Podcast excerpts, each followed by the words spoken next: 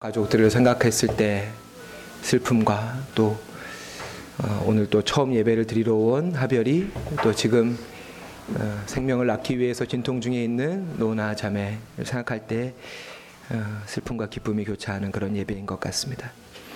우리 좌우의 분들에게 이렇게 한번 인사합시다. 하나님이 당신을 사랑하십니다. 이렇게 한번 축복하겠습니다. 하나님이 여러분들을 사랑하십니다. 아멘. 아멘. 오늘 예배 후에 어, 설교 후에 출산 감사 예식을 성찬 전에 갔기 때문에 오늘 설교는 어, 최대한 짧게 나누도록 하겠습니다.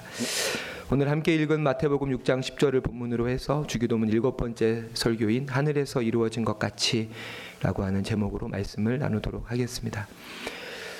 어, 오늘 이 마태복음 6장 10절에 나와 있는 이 주기도문의 이 고백은 어, 누가복음 주기도문에는 빠져 있는 어, 고백입니다.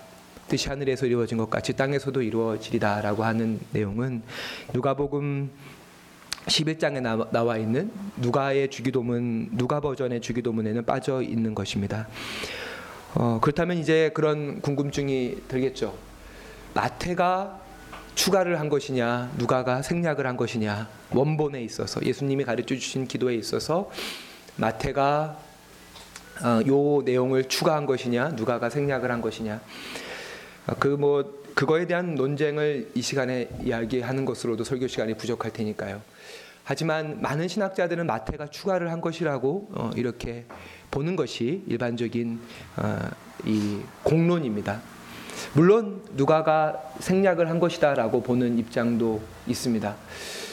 어, 둘다 충분한 근거를 가지고 있고 어, 뭐 아마도 오늘 설교에서 그, 그 내용을 주로 다루진 않겠지만 그것에 대한 어, 누가가 생략을 한 것이다라고 하는 내용이 뭐 자연스럽게 설명이 될 수도 있을 거라고 생각이 됩니다. 여기서 뜻이라고 하는 이 단어는 어, 텔레마라고 하는 헬라어를 번역한 것입니다. 사실 정확히 말하면 그이 태가 티가 아니라 이 번데기 발음이기 때문에 텔레마 라고 해야 되는데요. 예, 텔레마죠. 그래서 한글 그 한글로 헬라어 음역을 한 성경을 보면은 델레마라고 이제 거기서는 델레마라고 이렇게 써 있는 것을 본 적이 있습니다.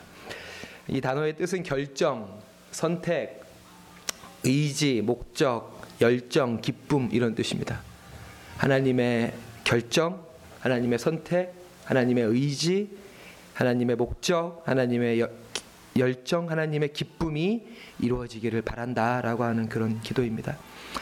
하지만 하나님의 뜻이라고 하는 이 말은 어, 오늘날 교회에서 가장 오해되고 있는 어, 어떤 개념이 아닌가라고 생각이 됩니다.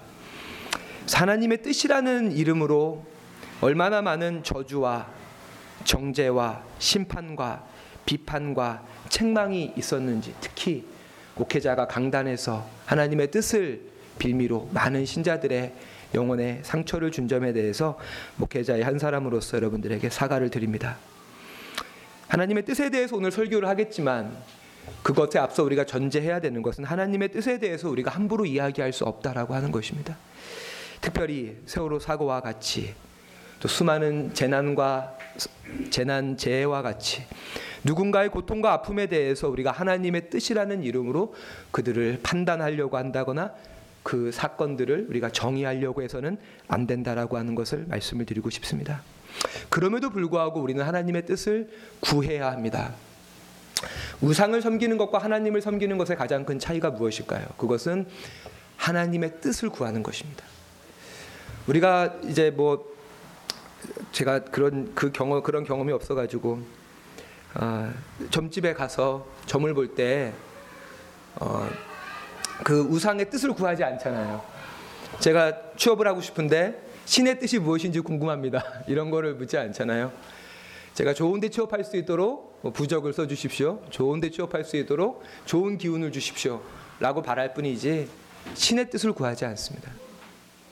기독교 신앙과 우상 숭배의 가장 큰 차이는 그 신앙의 중심에 하나님의 뜻이 있다는 것이죠. 우리는 하나님의 뜻을 구함으로써 우리의 신앙이 우상을 섬기는 것과 다른 것이라고 하는 것을 어, 늘 확인해야 합니다. 그럼에도 불구하고 우리가 하나님의 뜻을 구하지 않는 여러 가지 이유 중에 하나는 하나님의 뜻이 우리의 뜻과는 정반대될 때가 많기 때문이죠. 그것이 너무나 적나라하게 들어가기 때문에 하나님의 뜻을 구하는 것을 주저합니다. 아까 이야기한 대로 뜻을 가르치는 헬라어인 텔레마라고 하는 단어가 결정, 선택, 의지, 목적, 열정, 기쁨이라고 했잖아요. 우리의 결정, 우리의 선택, 우리의 의지, 우리의 열정, 우리의 기쁨, 우리의 경향과 하나님의 결정, 하나님의 선택, 하나님의 의지, 하나님의 목적, 하나님의 열정과 기쁨이 다를 때가 너무나 많다는 것을 알기 때문에 하나님의 뜻을 구하기가 주저되는 것입니다. 아, 지난 2월부터 계속 주기도문 설교를 하다 보니까 어, 무엇을 제가 보든지 무엇을 경험하든지 전부 다 주기도문의 해석의 재료들로 보여집니다. 아마 우리 김명희 성도님 어, 방송을 만드시다 보면 아마 이제 그런 방송 제작의 힌트들을 어, 여러 경험들 속에서 어, 그렇게 너무 중요한 일입니다. 우리 하준이가 발톱이 까진 일은 설교보다 훨씬 더 중요한 일입니다. 어, 그렇죠. 그것처럼 어, 제가 어떤 성경 구절을 봐도 주기도문을 해석하는 그러니까 주기도문을 해석하는 재료로 저는 보여집니다. 요즘에는 근데 이것이 과언이 아닌 것은 예수님이 하신 모든 말씀과 예수님이 행하신 모든 기적들이 어, 엄밀히 말하면 주기도문에 대한 해석입니다. 주기도문 속에 하나님 나라의 핵심과 본질들이 다 담겨져 있기 때문에 예수님은 3년의 공생애 동안에 수많은 말씀과 수많은 사건들을 통해서 주기도문의 그 문장 문장, 기도 기도들의 의미들을 우리에게 설명해 주고 있다고 생각이 됩니다.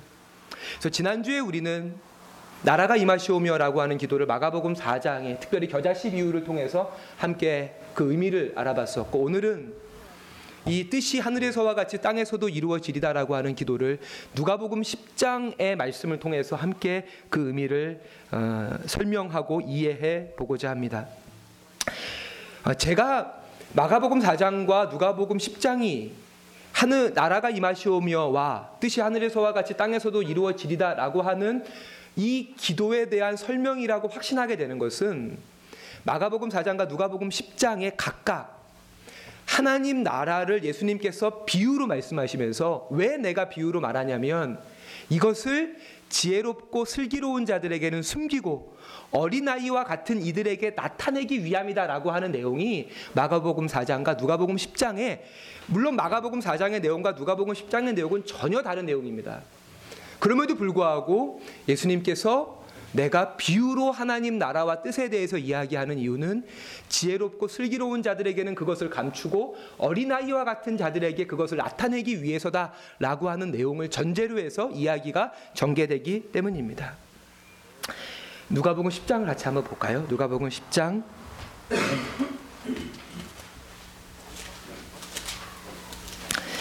10장 21절입니다. 10장 21절. 우리 같이 어, 함께 어, 합독하겠습니다. 시작. 그때 예수께서 성령으로 기뻐하시며 이르시되 천지의 주제이신 아버지여 이것을 지혜롭고 슬기 있는 자들에게는 숨기시고 어린 아이들에게는 나타내심을 감사하나이다. 옳소이다. 이렇게 된 것이 아버지의 뜻이니이다. 아멘. 어, 이 누가복음 10장 21절 마지막에도 아버지의 뜻이라고 하는 이것을 주기도문과 연결시키지 않을 수 없습니다. 주기도문의 시작이 아버지이고 오늘 우리가 다루는 뜻이 하늘에서와 같이 땅에서도라고 하는 그 뜻이 아버지의 뜻을 뜻이니다라고 하는 예수님의 말씀이 이 안에도 담겨져 있다는 것이죠. 왜 예수님은 하나님 나라와 그 뜻을 비밀로 비밀로 하시는 것일까요? 왜 아니, 비밀로 하시는 것이 아니라 그게 비밀이라는 것입니다. 그거를 알 수 없다는 겁니다. 지혜롭고 슬기로운 자들은 알 수 없고 어린 아이들과 같은 자들만 알 수 있다는 것입니다. 왜 그렇게 말씀하시는 것일까요?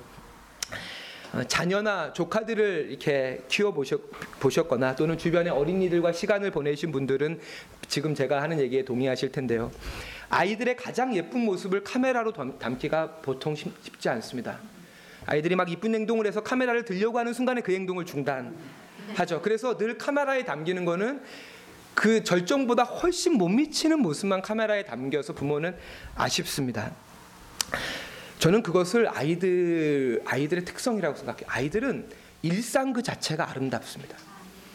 누구한테 보이려고 자기를 꾸미지 않습니다. 엄마 카메라로 찍어 내가 지금부터 예쁜 행동을 할게 하지 않습니다. 일상 자체가 자는 모습, 깨는 모습, 밥 먹는 모습, 노는 모습 그 모든 모습이 너무나 아름답습니다. 하나님 나라와 뜻 역시 마찬가지라는 것이죠. 하나님 나라와 뜻은 아무도 주목하지 않는 우리의 소박한 일상 속에서 이루어져야 된다는 것입니다. 아무도 주목하지 않는 누군가 카메라를 들이대고 누군가 나의 삶을 관찰할 때 비로소 나타나는 것이 아니라 아무도 주목하지 않는 그래서 우리의 일상은 드러나 있지만 사실상 비밀이죠. 우리의 일상 물론 이 중에서 인기가 많은 분들의 일상이야 많은 사람들이 주목하고 관심을 갖겠지만 보통 우리의 일상은 우리가 일부러 드러내려고 하지 않는 이상 뭐 페북이나 인스타나 SNS를 통해 드러내려고 하지 않는 이상 아무도 관심을 갖지 않습니다.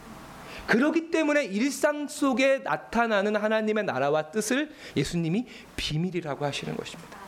저는 비밀과도 같은 여러분의 그 일상 속에 하나님의 나라가 나타나기를 바랍니다. 그리고 역시 오늘 기도에서도 하늘에서와 같이 땅에서도 이루어지리다라고 그러시잖아요. 하늘이라고 하는 공간은 우리가 알 수 없는 미지의 공간입니다. 땅 여기서 땅이라고 번역된 헬라어는 개라고 하는 단어인데 사실은 흙입니다. 흙. 하늘에서와 같이 흙에서도 흙 속에서도 그러니까 주님의 뜻은 어디서 이루어져야 된다는 것입니까? 보이지 않는 우리의 영혼 속에서 우리의 이 영혼의 심연 속에서 또 아무도 주목하지 않는 우리의 일상 속에서 하나님의 나라가 이루어져야 된다. 너희가 하늘에서 이루어지는 하나님 나라를 볼 수 없지 않느냐? 마치 그와 같이 아무도 주목하지 않는 너희의 일상 속에 너희의 내면 속에 너희의 영혼 속에 너희의 마음 속에 하나님의 뜻과 나라가 이루어져야 한다라고 주님은 기도하시는 것이죠. 그렇다면 과연 우리가 그 일상 속에서 이루어내야 되는 하나님의 뜻이 무엇인가? 저는 그것이 오늘 누가복음 10장 25절부터 하준이가 중요한 용무가 많은 것 같습니다. 10장 25절부터 나와 있는 사마리아인의 비유 속에 나와 있다고 생각을 합니다. 누가복음 10장 21절에 지혜롭고 슬기 있는 자들에게 숨기신다 그랬잖아요. 그것은 그냥 불특정 다수가 아니라 특정한 사람을 지목하는 것이죠. 바로 그것이 누가복음 10장 25절에 나와 있는 선한 사마리아인의 비유를 이끌어낸 율법 학자입니다. 율법 학자. 율법 학자가 예수님에게 질문을 하죠. 어떻게 하여야 영생을 얻을 수 있습니까? 라고 질문을 합니다. 아, 사실 어, 이 질문은 대단히 중요한 질문입니다. 어떻게 하여야 영생을 얻을 수 있습니까? 아, 그 이게 질문으로 되어져 있지만, 그러니까 물음표가 찍혀져 있지만 저는 사실 느낌표로 읽습니다. 이 문맥, 이, 이 율법학자가 예수님에게 예수님 어떻게 하면 우리가 영생을 얻을 수 있습니까라고 하는 이 질문이 담겨져 있는 전후 문맥과 더 나아가서 누가복음이라고 하는 전체 주제 속에서 이 질문은 어떻게 하면 영생을 얻을 수 있습니까가 아니라 엄밀히 말하면 주체가 어떻게 주님이 이방인에게 영생을 약속하실 수 있습니까? 하시는 것입니다. 어떻게 이방인들에게 영생을 주님이 주님은 어떻게 이방인들에게도 영생을 주실 수 있습니까? 그렇게 말씀하실 수 있습니까? 라고 하는 불만의 표시입니다. 불만의. 그러니까 예수님이 어떻게 영생을 얻을 수 있습니까? 라고 하는 율법 학자의 질문에 대해서 답하시지 않으시고 또 다시 질문을 던지시죠. 성경에 무엇이라고 기록되어져 있고 너는 그것을 어떻게 읽느냐? 라고 주님이 또 다시 질문을 하십니다. 두 가지 질문을 하시는 거죠. 어떻게 기록되어 있느냐? 라고 하는 질문과 또 하나는 어떻게 너는 그것을 읽느냐? 거기서 읽다라고 하는 헬라어는 인상입니다. 인상. 그것을 읽은 너의 느낌은 뭐냐? 그러니까 첫 번째는 팩트를 물어보는 거고 그거를 너는 어떻게 이해하니? 라고 주님이 물어보시는 것이죠. 그것에 대해서 이 율법학자는 정답을 이야기합니다. 신명기 6장 5절에 하나님을 마음과 뜻과 정성을 다해 사랑하는 것과 레위기 19장 18절에 내 이웃을 내 몸처럼 사랑하는 것입니다. 바로 이것이 영생을 얻을 수 있는 길입니다 라고 답을 하니까 예수님이 내 말이 옳도다 라고 답을 하죠. 여기서 옳도다라고 하는 것은 사실 어, 좀 비꼬는 겁니다. 빙고 이거죠. 빙고 빙고 이겁니다. 옳토다가 그러니까 이게 사실 옳토다라고 하는 헬라어는 δίκαιος라고 하는 맞아 정답인데 여기서 ὀρθῶς라고 하는 단어를 사용하시면서 아 맞, 맞아 정답이야. 라고 맞아 라고 이야기하시는 거죠. 그러니까 이 ὀρθῶς라고 하는 답이 이 사람을 자극한 겁니다. 율법학자를. 어? 자기는 사실 δίκαιος라고 하는 답을 들, 들을 줄 알아 예수님의 칭찬을 들을 줄 알았는데 ὀρθῶς. 어, 바, 그러니까 바르다라고 하는 뜻이거든요. 옳다란 게 아니라. 그러니까 그냥 모범 답을 너는 모범 답을 얘기한 거야라고 하는 수준의 이야기입니다. 그러니까 이 사람이 그러면 예수님 우리의 이웃은 누구입니까? 라고. 그러니까 레위기 19장 18절에 이웃을 내 몸처럼 사랑해야 된다 그랬는데 그러면 우리의 이웃은 누구입니까? 그러니까 이웃의 범위 내가 사랑해야 되는 이웃의 범위를 정해 주십시오라고 예수님 말씀하시는 것이죠. 그러니까 예수님이 선한 사마리아인의 비유를 하시는 것입니다. 선한 사마리인의 비유를 잘 아시죠? 한 유대인이 여리고에서 예루살렘으로 예배드리러 가는 길에 강도를 만나서 모든 재산을 뺏기고 맞아서 거의 죽게 되어서 길 한켠에 버려져 있습니다. 이 사람한테 도움은 지나가는 사람한테 도움을 요청하는 것밖에 없죠. 쓰러져 죽어가고 있을 때 제사장이 자기의 동족이자 시, 우리에게 신앙을 가르쳐 주는 제사장이 자기 곁을 지나가는 겁니다. 경진이가 쓰러져 있는데 그 옆을 제가 지나가는 겁니다. 속으로 어떤 생각을 했겠습니까? 살았다. 아, 목사님을 만나 여기서 만나다니 살았다. 근데 목사님이 쌩 까고 지나가는 겁니다. 예배 시간이 늦었습니다. 지금 빨리 가서 설교를 해야 되기 때문에 경진이를 쌩까고 지나가는 겁니다. 그리고 또 이제 누군가의 도움을 간절히 기다리는데 레위인이 우리 박용훈 장로님이나 김현수 안수 집사님이 지나가는 겁니다. 와 살았다. 진짜 어, 목사님은 나를 배반했지만 안수 집사님이나 장로님은 나를 배반하지 않겠지. 근데 역시 또 쌩까고 지나가는 겁니다. 그렇게 또 시간이 지나서 누군가의 도움을 간절히 기다리는데 한 사람이 지나가죠. 근데 자기에게 지나가지 않기를 바라는 사람이 지나가는 겁니다. 유대인들과 가장 사이가 좋지 않았고 또 우리가 그, 그 들에게 그토록 수많은 비난과 정죄를 했던 사마리아 사람이 이 사람 곁을 지나가는 겁니다. 아, 그러니까 이 사람은 아, 이제 죽었구나. 아, 해도 뉘엿뉘엿 지어가고 있고 죽었구나 했을 때 사마리아인이 그에게 다가와서 상처를 싸매주고 아주 뭐 지금이야 기름이 비싸지 않지만 당시의 기름은 대단히 값진 거였거든요. 기름을 부어서 상처를 치료해주고 어깨에 들쳐매고 나귀에다가 이 사람을 싣고 주막으로 가서 모든 돈을 지불하고 이 사람을 치료해달라고 부탁을 하고 갔다라고 하면서 예수님이 사마리아인에게 질문을 하죠. 강도 만난 사람의 이웃이 누구냐라고 질문을 합니다. 그때 이 율법학자는 사마리아인입니다라고 답하지 않습니다. 왜냐하면 사마리아인을 말할 수가 없습니다. 사마리아인이 이 이야기에 끼어들 수 없습니다. 그래서 뭐라고 이야기하냐면 자비를 베푼 자입니다라고 이야기를 합니다. 자비를 베푼 자입니다. 그때 예수님의 답이 대단히 충격적이죠. 가서 너도 이와 같이 해라. 입니다. 이것은 어떤 것이냐면 예수님 첫 번째 질문에 대한 답입니다. 예수님 어떻게 하면 영생을 얻을 수 있습니까? 예수님 답은 뭡니까? 사마리아인처럼 해라입니다. 오늘 뜻이 하늘에서와 같이 땅에서도 이루어진다라 그랬습니다. 하나님의 뜻이 이루어지고 있는 하늘이 바로 사마리아인이라는 겁니다. 이미 하나님의 뜻이 이루어지고 있습니다. 우리 우리 가운데. 근데 그거는 마치 하늘과 같이 보이지 않습니다. 우리가 보려고 하지 않습니다. 바로 이 사마리아인들이 주님의 뜻이 이미 이루어지고 있는 하늘이다. 라고 주님께서 우리에게 말씀하시는 것입니다. 아, 저에겐 대단히 충격적이었습니다. 어떻게 하면 예수님 우리가 영생을 얻을 수 있습니까? 율법학자의 질문에 대해서 예수님의 답은 사마리아인처럼 해라. 저들처럼 동족이 아닌 사람에게 무조건적으로 사랑을 베풀면 너도 영생을 얻을 수 있다. 라고 주님이 답을 하시는 것이죠. 그리고 나서 요 바로 아래 있는 본문에 그 사마리아인의 비유 아래에 있는 마르다와 마리아의 말씀이 등장을 하죠. 우리 말씀을 같이 볼까요? 누가복음 10장 38절 부터 42절의 본문인데요.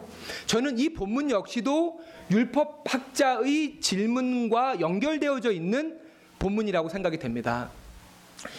어, 그러니까 이 우리가 사랑해야 될 이웃이 누구입니까?라고 하는 그 질문 질문이었다면 이 두 번째 마리아와 마르다의 이 사건은 예수님께서 어, 아마 율법학자가 이런 질문을 하기를 바랬을 거예요. 그 레위기 19장 18절 말씀을 말씀으로 가지고 우리의 이웃이 누구입니까라고 하는 질문과 함께 그럼 사랑이 무엇입니까? 사, 사, 무엇이 사랑입니까? 라고 하는 질문을 하길 바랬을 거예요.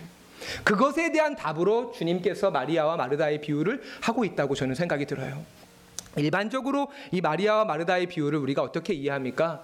예수님이 한 집에 가셨고 마르다 그 언니 마르다는 예수님께 음식을 준비하기 위해서 주, 부엌에서 아주 분주하게 일을 하고 있습니다. 근데 마리아는 언니를 도와줘서 도와서 예수님께 대접할 예수님과 예수님의 제자들을 대접할 음식을 준비하지 않고 예수님 발 앞에서 말씀을 듣고 있는 거예요. 그러니까 마르다가 예수님 마리아를 시켜서 제발 저를 좀 도와주게 하십시오라고 이제 부탁하는 것인데 예수님은 마리아 마리아야 너 지금 말씀 듣고 있을 때야 가서 언니 도와 어 여자가 주, 주방에 있어야지 뭐 하는 거야 라고 이야기하는 게 아니라 오히려 마리아를 칭찬하시거든요.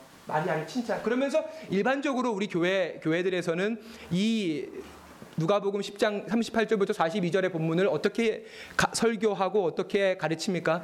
하나님 말씀을 우선순위 삼아야 된다. 우리가 아침 일찍 일어나서 밥하고 밥하고 식사 준비하기 전에 말씀으로 하루를 시작해야 된다. 큐티로 하루를 시작해야 된다. 경건 생활이 삶의 우선순위가 돼야 된다라고 이야기하는 것이지만 저는 이 본문의 진정한 의미는 그것이 아니라 이 마리아의 용기 남자들에게만 허용됐던 스승의 발 앞에서 말씀을 듣는 그것을 지금 이 마, 마리아가 요구하고 있는 겁니다. 저도 이 자격이 있습니다. 제가 비록 여자이지만 주님 앞에서 말씀을 들을 자격이 있습니다. 저도 여자이기 전에 주님의 자녀이고 하나의 존재입니다. 라고 그리고 주님은 그와 같이 복음 안에서 주님의 가르침 안에서 자신의 존재를 새롭게 인식한 마리아를 칭찬하시는 것입니다. 마리아를 칭찬하시는 것입니다. 지난주에 제가 읽은 칼럼 중에서 뭐 요즘에 아주 유명한 칼럼니스트죠. 텍사스의 크리스천 대학교의 강남순 교수라고 쓴 미투와 페미니즘에 관계된 칼럼을 읽은 적이 있습니다. 그분이 그 칼럼에서 사랑이 무엇인가를 알려면 사랑이 아닌 것을 알아야 된다라고 이야기합니다. 사랑이 아닌 것을 알아야만 우리가 사랑이 무엇인지를 알 수 있다. 그러면서 그분이 하는 이야기가 미투와 관계된 이야기니까 가해자가 피해자에게 성추행과 성폭행을 하면서 느끼는 호감과 애정은 사랑이 아니다. 어. 포르노그라피를 보면서 남자가 그 배우에게 느끼는 애정과 호감은 사랑이 아니다. 그러면서 그분이 하는 이야기는 진정한 사랑은 두 사람의 권력이 균등하게 행사되고 서로를 평등한 존재로 이해하고 받아들이는 바로 그 지점에서 가능하다라고 하는 이야기를 하고 있습니다. 사실 저는 이 글을 읽으면서 뭐 여기 계신 청년들에게 굉장히 미안했습니다. 제가 예전에 우리 사랑하는 우리 성도님들, 특히 우리 청년들을 사랑한다는 이유로 또 가르친다는 이유로 어, 어떤 저의 분노를 감추지 못하고 그, 그 이해 속에는 균등하지 않은 나와 너가 균등하지 않은 존재라고 하는 그런 전제가 이렇게 깔려져 있었다라고 생각이 되기 때문에 그런 의미에서 사랑은 날마다 새롭게 시작하는 것 같다라고 하는 생각이 듭니다. 요즘에 어, 그 말씀을 제가 마무리하면서 어, 한이 하늘이가 상담 기간입니다. 우리 황태희 자매한테도 아까 물어봤는데 뭐 어, 조혜진 자매나 선생님들 마찬가지겠죠. 아이들 다 상담 기간입니다. 그래서 그 상담하기 전에 어린이집이기 때문에 어, 아이들 이렇게 아이들의 어떤 이런 그 생활 습관 이런 것들을 써내는 종이가 이제 집에 왔습니다. 근데 라나 사모가 바쁘니까 한이하고 하늘이를 이제 제가 기록을 했습니다. 뭐 아이들의 식습관, 뭐 생활 습관, TV는 얼마큼 보고 이런 것들을 다 작성을 했습니다. 근데 이제 딱 제가 그걸 쓰려고 하니까 한이가 눈치 빠르게 제 옆에 딱 앉는 겁니다. 자기한테 불리한 거를 쓸까? 뭐라 써? 자기 읽지 못하니까 뭐라 썼냐? 근데 제가 거짓말을 할 수가 없는 거예요. 그래서 어, TV를 좀 많이 본다고 썼는데 그랬더니 지워라. 적당히 본다. 고쳐 쓰고 고쳐 쓰고 어 그리고 뭐가 나왔냐면 어, 부모의 양육 태도가 나왔습니다. 그래서 예를 들어서 권위적이냐 수용적이냐라고 써라. 아빠의 양육 태도, 엄마의 양육 태도. 아, 근데 제가 이제 확 찔리기 시작하는 겁니다. 어, 라나 좀 부끄러운 고백인데요. 제가 다시 이런 일을 하지 않기 위해서 고백을 드리는데 라나가 이제 아기를 낳고 산후조리원에 들어가서 한 주를 보내고 그 두 번째가 열흘째 되는 주일 밤에 일종의 제가 좀 한계가 온 겁니다. 아이들 둘을 보는 게 한계가 좀 와가지고 저녁을 먹이는데 하별이가 하늘이가 안 먹는 거예요. 그러니까 당연히 제가 한계가 왔으니까 안 먹겠죠. 얘도 맛이, 밥, 밥도 맛이 없고 성의 없이 차렸으니까. 하별이가 너무 안 먹는 거예요. 제가 막 공룡, 공룡 입에 넣었다 빼주, 냈다 이거 별걸 다 해도 안 먹는 거예요. 그래서 제가 버럭 화를 냈어요. 그리고 이렇게 화를 내는 과정에서 플라스틱 컵이 깨졌어요. 아이들이 정말 너무 무서워했어요. 컵이 깨지는 거. 그래서 그 다음날 어린이집에 이렇게 가는데 어, 아이들이 너무 표정이 그때까지 그 다음 날까지도 애들이 얼어 있는 거예요. 그래서 선생님한테 그 얘기를 했어요. 이렇게 이렇게 노, 육아 아침에 일찍 일어나서 아이들 노트에다가 사실 이러 이러 이런 것 때문에 제 컵이 깨졌고 아이들이 굉장히 놀랐다. 물론 선생님은 가자마자 그걸 보지 못하죠. 그래서 그걸 읽으신 것 같아요. 점심시간쯤에 애들 재워놓고 그리고 제가 오후 4시쯤에 딱 어린이집에 가서 애들 데리러 갔더니 평상시와 다르게 저를 보는 표정이 다른 거예요. 저 아동학대범. 막 이런 선생님들의 표정이 야저 뭐, 저 좋은 아빠인 줄 알았더니 저거 저거 안 돼 이런 표정인 거예요. 그래서 저도 한 주 동안 노력하고 하니까 이제 아빠 쓰라는 거예요. 컵을 깨뜨린 아빠의 양육 태도에 컵을 깨뜨린 거를 쓰라는 거예요. 그래서 아니, 아니야 아, 이건 선생님들 알고 계셔. 아빠가 육아 노트에 썼어. 어 알고 계시니까 그래서 아빠가 수용적이려고 노력하지만 가끔 화를 냄이라고 이제 썼어요. 그리고 이제 그 밑에 뭐가 있었냐면 아빠와 엄마의 가사 분담이 있었어요. 아빠와 엄마의 가사 분담. 제가 아 어떻게 이거 어떻게 써야 되나 가사 분담. 아, 20대 80이라고 써야 되나? 10대 90이라고 써야 되나? 하나가 옆에서 이제 하별이 젖을 먹이고 있었거든요. 나한테 하나야 가사 분담 몇 대 몇으로 쓸까? 그랬어요. 제가 쓸 수는 없잖아요. 그러니까 하나가 5대 5라고 써. 아, 근데 제가 솔직히요. 라나는 못 봤을 텐데요. 이렇게 쓰면서 울었어요. 너무 너무 고마운 거예요. 와, 내, 내 수고를 알아. 내, 내 고생과 진짜로 너무 고마웠어요. 그 얘기를 이렇게 듣는데 5대5 정말 무심하게 한 거거든요. 5대5라고 써. 근데 너무 위로가 되고 그 한마디의 말이 정말 눈물이 핑 돌면서 여보 너무 고마워. 네가 나 사실 요즘에 제가 좀 힘들거든요. 아, 사랑하는 성도 여러분, 사랑은 조건이 있습니다. 사랑은 양 당사자가 균등할 때 비로소 시작이 되는 겁니다. 비로소. 그래서 높이 있는 자들은 내려와야 되고 자존감이 낮은 자들은 일어서야 됩니다.